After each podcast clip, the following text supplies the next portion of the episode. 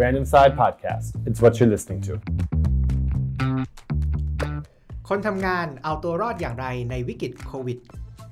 ยินดีต้อนรับเข้าสู่รายการ Brand Insight Podcast นะครับ กับผมแอร์ Brand Insight ครับ แป้งแบรนด์อินไซด์ค่ะ ครับเมธแบนอินไซด์ครับ วันนี้เราอยู่กัน 3 คน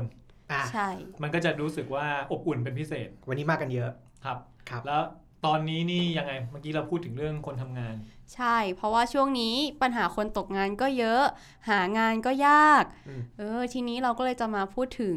คนทำงานเนี่ยจะทำยังไงดีถึงจะเอาตัวรอด อืม อันนี้แสดงว่าถ้าเราพูดถึงคนเราก็ต้องพูดถึงองค์กรด้วยใช่ไหม ใช่ เพราะว่าทุกอย่างมันจะขับเคลื่อนไปพร้อม ๆ กันค่ะ ครับ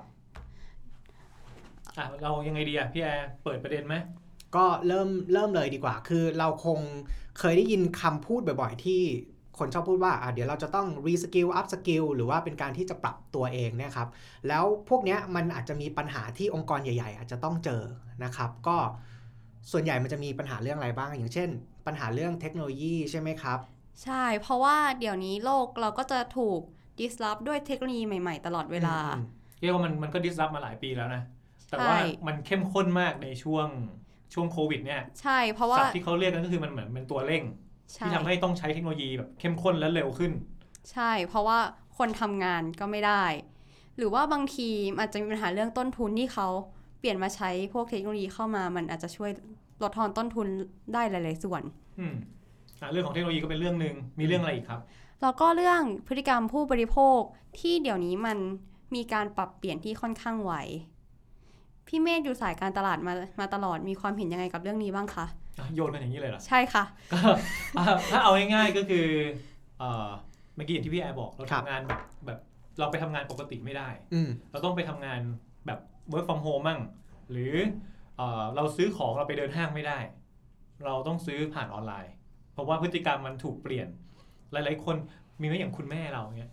แบบเมื่อก่อนเขาจะอยู่ใน Facebook ในไลน์อย่างเงี้ยแล้วเขาก็จะซื้อของออนไลน์ไม่เป็น อืม แต่ตอนเนี้ยเขาถูกบังคับให้ต้องซื้ออะแล้วพอซื้อเป็นแค่นั้นแหละ โอ้ยซื้อแหลก ซื้อ เพราะว่า เยอะมาก เอ้ยจริงเมื่อก่อนคือแบบว่า ไม่เอาอย่าไปซื้ออยากอยากเห็นของจริงก่อน แต่พอซื้อปั๊บเฮ้ยมีคนมาส่งบ้าน เออลูกจ่ายตังค์อีกต่างหาก อืม อืม คราวเนี้ยสั่งได้เลย อืม เห็นไหมเพราะว่าสะดวกแล้ว อืม สั่งกระจายเลยทีนี้ ใช่แล้วก็จริงๆเนี่ยมันก็มีตัวอย่างที่เป็นตัวอย่างใกล้ตัวผมเลย ขอยกตัวอย่างแบบอย่างคุณน้าผมอย่างเงี้ยครับคือคุณน้าผมเนี่ยเป็นอายุผู้ใหญ่เนี่ยอายุ 50แล้ว ครับ นะครับแล้วเอ่อเวลาสั่งอาหารเนี่ยคือเวลาแกอยากทานอะไรเนี่ยผมก็จะสั่งไลน์แมนมาให้ แล้วทีนี้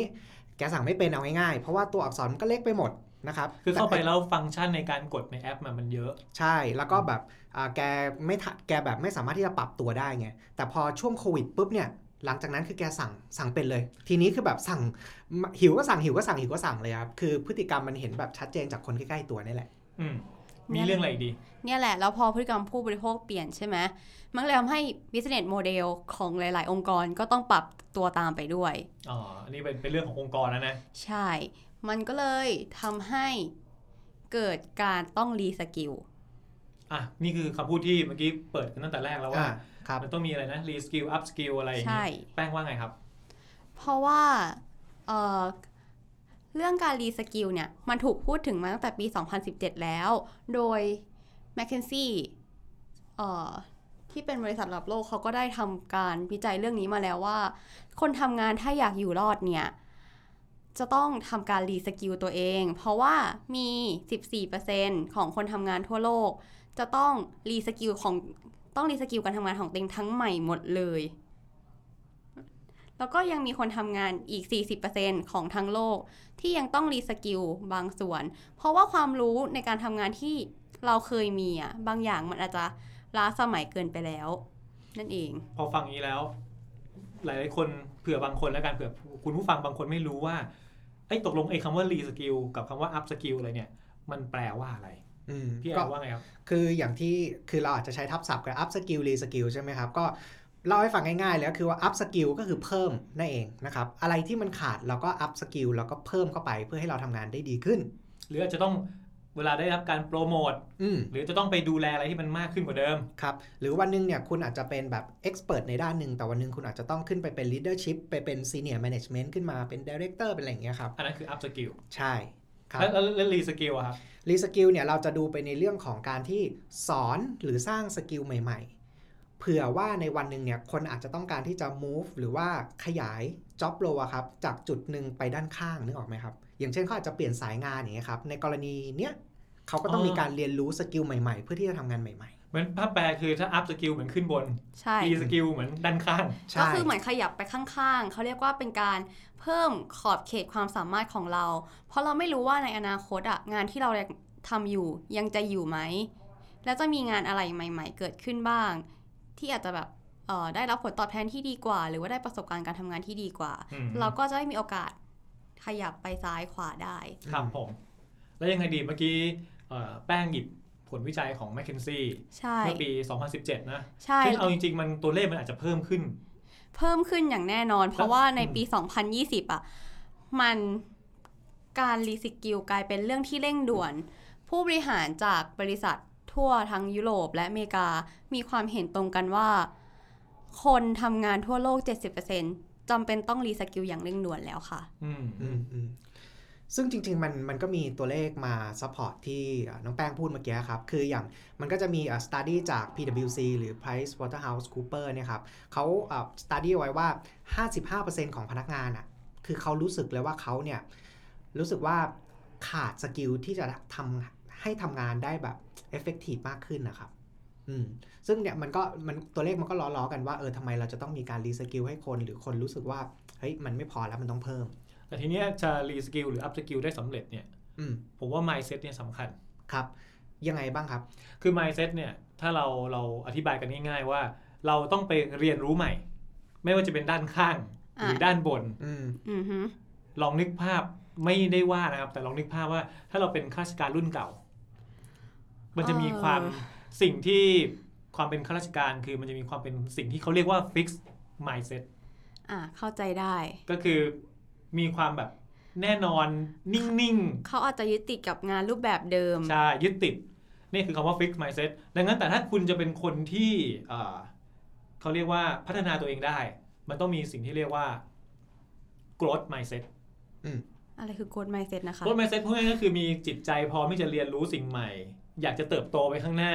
อยากจะเก่งขึ้นน่ะถ้าแปลง่ายๆ นะ อืมซึ่งตรงนี้เป็นเรื่องที่เปลี่ยนแปลงกันได้นะครับ คุณเป็นฟิกไมเซ็ตคุณไม่ได้ผิดนะ เพราะบางอย่างมันอยู่ในสภาพแวดล้อมที่เราโตมาแบบนี้ อืม เราทำงานแบบนี้มาตลอด ไม่เห็นจำเป็นต้องพัฒนาอะไรเลยคือเราก็ทำเหมือนเดิมทุกวัน แต่ว่าถ้าเรารู้แล้วว่า วันนี้มันอยู่ไม่ได้แล้วอ่ะ มันต้องเก่งขึ้นมันต้องพัฒนาตัวเอง คุณสามารถเปลี่ยน mindset ตัวเองได้ แต่ว่าจะเปลี่ยนยังไงเนี่ยอ่ะ มันก็ต้องเป็นเรื่องที่บางทีมันก็ต้องมีกระบวนการก็ว่ากันไป อืม ก็จะว่ากันต่อไปใน ครับ อนาคตนะจ๊ะ แล้วทีนี้ทุกคนก็ฟังเรื่องของการรีสกิลมาเยอะแล้วว่ารีสกิลคืออะไร อัพสกิลคืออะไร แล้วถ้าเรายังอยากมีงานอยู่อะเราต้องรีสกิลอะไร อ่า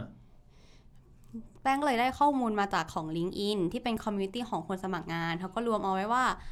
เอ่อสกิลที่ต้องมีมีอะไรบ้าง โดยจะไล่ลำดับความสำคัญไปนะคะ อันดับแรกที่เขาค่อนข้างให้ความสำคัญก็คือ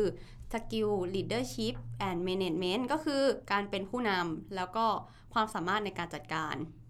เป็นสกิลที่ 57%ของการเก็บข้อมูลมา เห็นว่าเป็นสกิลที่สำคัญมาก ตรงนี้เดี๋ยวเสริมได้ ก็คือว่าอย่างนี้ครับ บางคนคิดว่าคำว่า leadership ต้องเป็นหัวหน้าเท่านั้น อ่ะ คำว่า management ต้องเป็นผู้บริหารเท่านั้นหรือเปล่า อืม จริง ๆ แล้วไม่จำเป็นนะ อ่า แม้แต่ว่าเราจะเป็นพนักงาน เราก็มีความเป็น leadership ได้ มีความมีความเป็นผู้นำอ่ะ มีความมีความสามารถในการบริหารจัดการเนี่ยเฮ้ยช่วยให้การทำงานราบรื่นขึ้น อ๋ออ่ะโอเค ๆ แล้วก็อันดับที่ 2 นะ ที่เป็นสกิลที่แบบว่าตามหาก็คือสกิลในการแก้ไขปัญหา แต่มันไม่ใช่แค่การแก้ไขปัญหาเฉพาะหน้า แต่ว่ามันต้องเป็นการแก้ไขปัญหา ด้วยวิธีการที่สร้างสรรค์ แล้วก็มีการดึงเอาพวกนวัตกรรมใหม่ ๆ เข้ามาช่วยค่ะ อืมมีอะไรอีกครับ แล้วก็สุดท้ายเลยเป็นทักษะที่สำคัญมากๆ ไม่ว่าคุณจะทำอาชีพอะไรก็คือการสื่อสาร เอาจริงๆว่าไอ้ประเด็นนี้บางทีเรามองข้ามนะ อืม เรานึกว่าการสื่อสารก็แค่การ คุยกัน ติดต่อ เฉย พูดคุยกันแค่นี้เองไม่ใช่เหรอ ไม่ มัน คือมันไม่ได้ง่ายนะทุกคน การสื่อสารเพื่อให้ทั้งสองฝ่ายหรือว่าทุกคนที่เราสื่อสารด้วยเข้าใจในสิ่งเดียวกันน่ะ มีเป้าหมายร่วมกัน ใช่ จะแบบมีองค์กรจะมีเป้าหมายร่วมกันได้ ทุกคนต้องสื่อสารแล้วเข้าใจเดียวเป็นสิ่งเดียวกัน ใช่ แล้วบางทีการสื่อสารกับคนที่มีความคิดต่างกัน หูอันนั้นยาก อืมหรือว่ามีวัยที่ต่างกัน หู อันนั้นก็ยากอีก ยากอีก แค่คุยกับแม่ที่บ้านให้เข้าใจในเรื่องเดียวกันเนี่ยก็ยากแล้วนะ แต่คราวนี้เราต้องมาคุยกับคนที่เป็นอาจจะเป็นหัวหน้าเรา ที่ผมขอน่าจะเรียกว่า หัวโบราณอะไรอย่างเงี้ยยิ่งยากนะ นั่นสิ อื อื ม ม หรืออาจจะบางทีเป็นแค่เพื่อนร่วมงานที่เราอาจจะมีรูปแบบการสื่อสารหรือว่าวิธีการพูดคุยที่แตกต่างกัน ก็สื่อสารกันเข้าใจยากแล้ว ก็ถือว่าเป็นสกิลที่ต้อง ม ต้องมีการพัฒนามีการ ครับ ปรับปรุง แล้วก็เป็นสกิลที่ต้องที่ทางลิงก์อินระบุไว้ว่า เป็นสิ่งที่คนทำงานต้องมี ใช่ อ่ะทีนี้ยังไงดี เราก็เล่ามาขนาดเนี้ย เราขออนุญาตแล้วกันนะครับสำหรับคุณผู้ฟังที่ฟังอยู่เนี่ยเอาตรงๆเลยนะ เราขอเข้าสู่ช่วงขายของกันสักนิดนึง คือที่เราเล่ามาทั้งหมดอ่ะก็รู้อยู่แล้วว่า เราจะรอดในช่วงวิกฤตแบบนี้มีงานทำหรือว่าเติบโตในอนาคตได้ยังไง เราต้องทำรีสกิลอัพสกิลยังไง สุดท้ายทำไมครับแป้ง สุดท้ายเราก็ต้องไปฟังที่งานสัมมนา Brand Insight Forum 2 2020 New Workforce ค่ะ ครับ โดยงานเนี้ยเราก็จะรวมสปิเกอร์จากหลาย ๆ บริษัทที่เขามีความเชี่ยวชาญด้านการรีสกิลอัพสกิลหรือว่าเป็นสปิเกอร์ที่เป็นผู้ที่เชี่ยวชาญข้ามวอร์ดในวงการทำงานมานานแล้ว อืม แบบผ่านโลกผ่านร้อนผ่านหนาวมาเยอะ เรียกว่าเจอปัญหามาเยอะแล้วก็สามารถแก้ไขปัญหาได้อย่างดี ใช่บุคคลเหล่านี้ก็จะมาแชร์ให้เราฟังว่าการรีสกิลอัพสกิลควรทำยังไง ควรควรที่จะเริ่มยังไง และอะไรบ้างที่เป็นสกิลที่สำคัญ ร ใน วม กา ถึ รง การแชร์ประสบการณ์ตรงใช่ไหม ใช่ ถ้าเกิดอย่างองค์กรที่มามีมีอะไรบ้างครับ อย่างองค์กรที่มาที่น่าสนใจก็มี S SCB โดยมีคุณโจธนา มาถ่ายทอดเรื่องราวเกี่ยวเกี่ยวกับการเป็นผู้น ก็คือเรื่องของ SCB เนี่ยโดยคุณธนาเทียนอัจฉริยะเนี่ยหรือเรียกว่าพี่โจ้เนี่ยแหละ ก็คือแกทำอะไรมาหลายอย่างเยอะมาก แล้วแกเข้าไปในธนาคารในจังหวะที่มันมีการเปลี่ยนแปลงพอดี เรียกว่าแกเป็นหนึ่งในผู้บริหารที่เปลี่ยนแปลงอาองค์กร SCB จนเฮ้ยน่าสนใจตรงนี้ใช่ หรือว่าจะเป็นเอ่อคนที่สอง ำ คนที่สองมาจาก AIS ก็คือคุณการติมาเลอเลิศยุติธรรม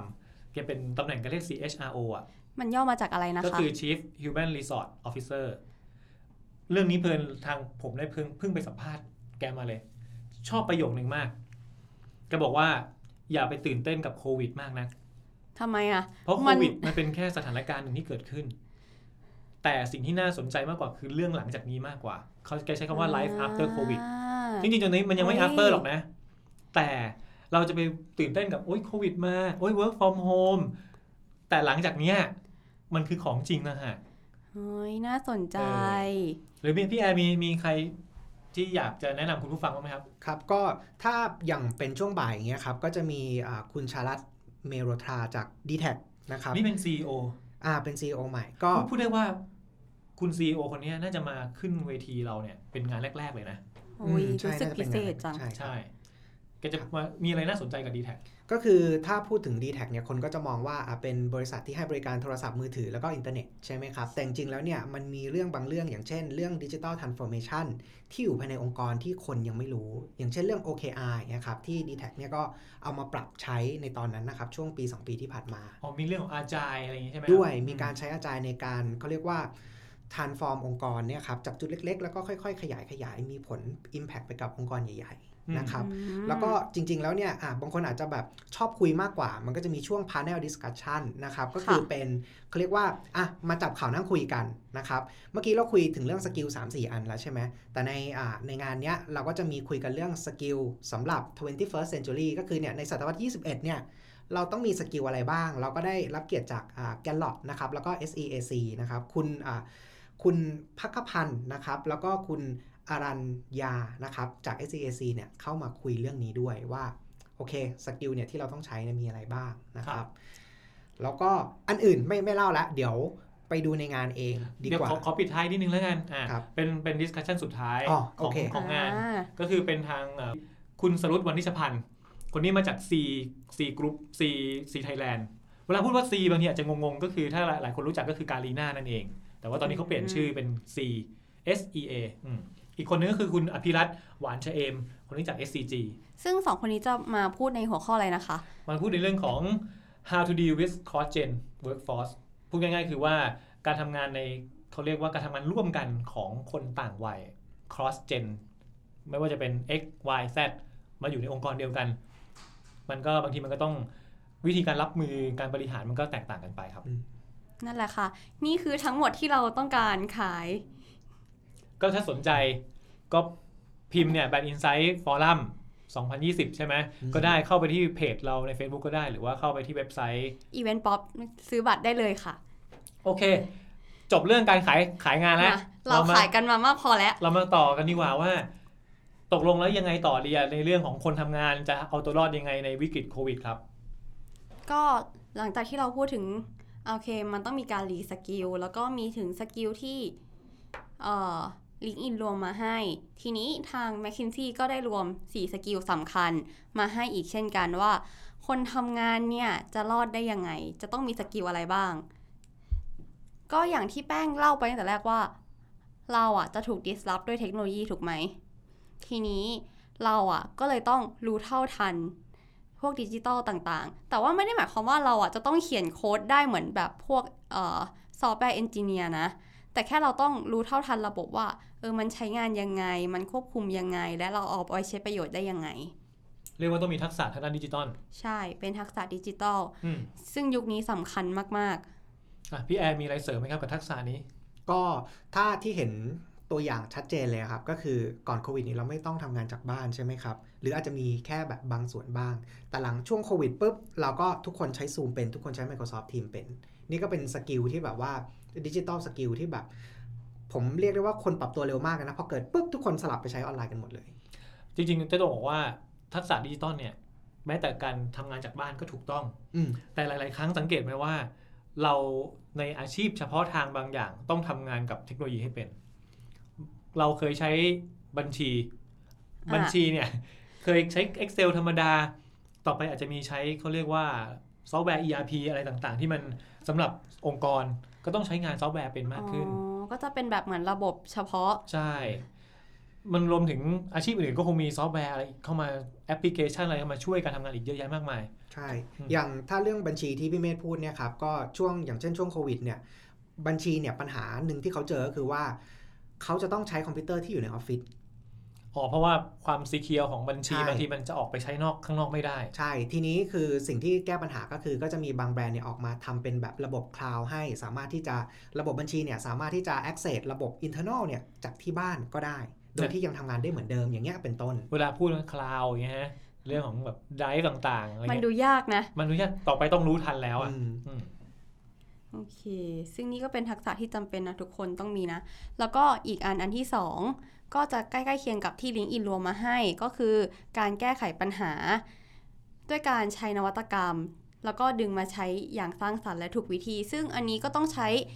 โนเท่านะมันก็ต้องใช้ความรู้นิดนึงอะว่าแบบว่านวัตกรรมใหม่ๆ มีอะไรบ้าง ทุกคนก็จะต้องแบบอัปเดตตลอดเวลาว่า เออ มันมีอะไรเกิดใหม่ แล้วก็จะนำสามารถมาแก้ไขปัญหาที่เกิดขึ้นที่เราเจอได้ยังไง ครับ อันนี้มีอะไรอยากเสริมไหมคะ ก็ถ้าถ้าของผมนะผมอยาก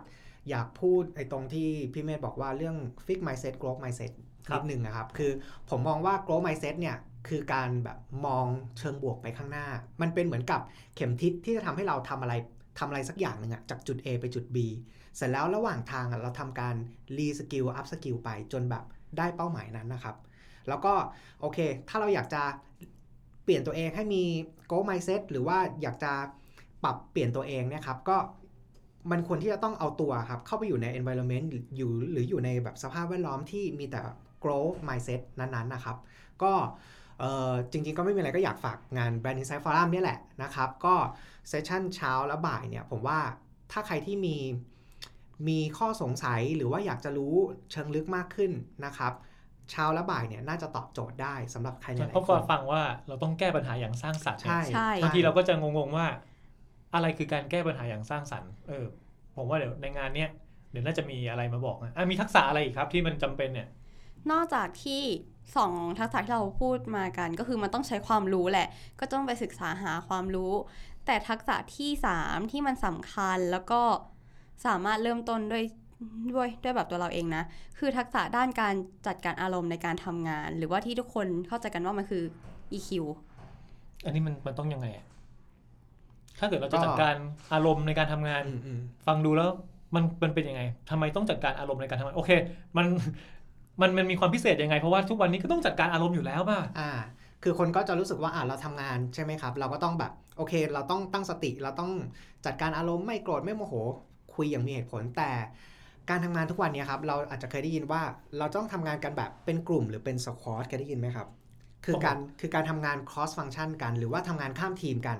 อย่างเช่น อ่า ทีมเซลล์ อ่ะพี่แอร์เป็นเซลล์ อ่า อ่ะ อย่างเช่นอาจหนึ่งคนอาจจะขอแรงสัก 2 ชั่วโมงต่อวัน เพื่อไปทำงานร่วมกับทีมมาร์เก็ตติ้งสักโปรเจกต์โปรเจกต์หนึ่งนะครับ อ๋อ เอาพุทที่อยากจะได้จากทีมก็คือว่าอ่ะมาร์เก็ตติ้งรู้ว่าเซลล์ทำอะไร และเซลล์ก็รู้ว่ามาร์เก็ตติ้งเนี่ยต้องการอะไรนะครับแต่ทีนี้การคอสเนี่ยมันก็ดี แต่พอคอสกันไปคอสกันมาเนี่ยมันจะ แล้ว เกิดปัญหาคือแบบสิ่งที่แบบข้ามทีม แล้ อาว ยุ เราจะ ต่างกันทำงานต่างกัน ใช่แล้วแล้วจะแล้วจะคุยกันรู้เรื่องได้ยังไง เนี่ยแหละ มันก็เลยต้องมีการบริหาร EQ บริหารอารมณ์ คือพูดง่ายๆนะครับ เราต้องเอาใจเขามาใส่ใจเราแล้วเราจะทำงานกันได้ด้วยดีอะครับ เรื่องนี้บางทีพูดแล้วมันเหมือนง่ายนะ อืม เจอคน โอ้โห ต่างวัยต่างเพศ ต่างต่างเอ่อต่างฟังก์ชันการทำงานต่างแผนกกัน พอมาทำงานร่วมกันบางที เอ้ยเราไม่รู้เหมือนกันว่าต้องจัดการยังไง เราไม่รู้จักกันมาก่อน หรือว่าเราไม่ได้สนิทกันมันจะพูดกันมันก็ไม่ค่อยรู้เรื่อง อืมมีทักษะอะไรอีกครับ แล้วก็อันนี้เป็นทักษะสุดท้ายแล้วนะ ก็คือต้องมีความยืดหยุ่นแล้วก็สามารถปรับตัวกับทุกสถานการณ์ได้เสมอ คืออันเนี้ยสำคัญมาก เพราะว่าตอนนี้เราต้องเจอโควิดใช่ไหมแล้วเราก็ต้องมีภาวะเศรษฐกิจที่ค่อนข้างแย่ แต่เราก็ไม่รู้ว่าในระหว่างทาง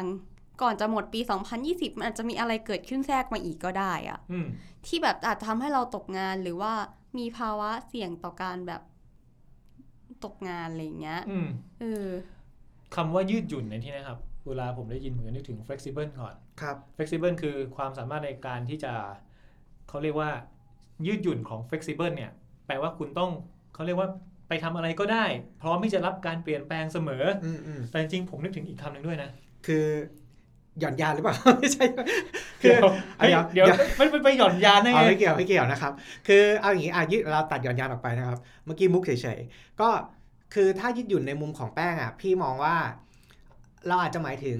เราสามารถที่จะปรับตัวได้ง่าย ใช่ ไม่อยู่กับที่จุ้มปุ๊กจนเกินไป ใช่คืออา เราต้องพร้อมถ้าคือเท่าไหนรอลมปั๊บเราจะต้องแบบเออสามารถหาวิธีในการลุกได้อย่างเร็วที่สุด อืม อ่ะพอเรื่องเนี่ยคำแรกที่พี่แอร์พูดเมื่อกี้มันคือ flexible ครับ ยืดหยุ่นที่ไม่ใช่หย่อนยาน อืม แต่ว่า แต่ว่าคำที่แป้งพูดเนี่ย ถ้าล้มปั๊บต้องลุกได้เร็วเนี่ย resilient มันคือออกเสียงประมาณนี้ใช่ไหม ครับผม resilient มันคือถ้าคุณล้มแล้วคุณต้องพร้อมที่จะกลับลุกขึ้นมาได้เสมอ มันต้องมีความแบบทาฟอะความแข็งแกร่ง ความไม่ยอมแพ้ นี่ก็กลายเป็นทักษะสำคัญอย่างหนึ่ง ใช่ ใช่แล้ว เพราะว่าเราอะไม่รู้เลยว่าในอนาคตจะเกิดอะไรขึ้น ฉะนั้นทักษะข้อนี้ก็เลยเป็นทักษะที่จำเป็นมากนะจ๊ะ ซึ่งสาระในวันนี้ที่แป้งเตรียมมาก็จะมีประมาณนี้ค่ะ ครับผมก็พอฟังถึงขนาดนี้แล้ว ขออนุญาตจริง ๆ นี่คือเราเล่ามามันเป็นทักษะที่จำเป็นก็จริง แต่ว่าถ้าใครอยากรู้เรื่องที่มันเชิงลึก รู้จากผู้รู้จริง รู้จากผู้มีประสบการณ์ ไปครับงาน Brand Insight Forum 2020 New Workforce ค่ะ ครับผม สามารถซื้อบัตรได้ที่ Event Pop ค่ะ หรือว่าถ้าง่ายๆก็คือเข้าไปที่เว็บเราหรือเพจเรา มันก็จะมีลิงก์ที่ไปที่ซื้อบัตรได้ ใช่แล้ว ช่วงนี้ถ้าเกิดรีบไปเร็วๆเนี่ย มีโปรโมชั่นที่ราคาดีกว่า ก็รีบซื้อกัน ใช่แล้ว ครับผมงานจัดที่ไหนครับ งานจัดที่ 3 ย่านมิตรทาวน์วันที่ 2 พฤศจิกายนค่ะ ซึ่งเป็นวันจันทร์ ใช่ จัดทั้งวันเลยนะ ตั้งแต่เช้าจนถึงเย็น หูยคุ้มมากบอกเลย อืมดังนั้นองค์กรไหนที่ที่รู้ตัวแล้วว่ากำลังเผชิญกับการเปลี่ยนแปลงของทั้งอะไรวิกฤตโควิด ก็ตามวิกฤตเศรษฐกิจก็ตาม หรือว่าจะรับเอาเทคโนโลยีเข้ามาใช้ยังไง หรือว่าจะปรับเขาเรียกว่าจะดูแลพนักงานยังไง ไปงานนี้ มาฟังได้ที่งาน Band Insight Forum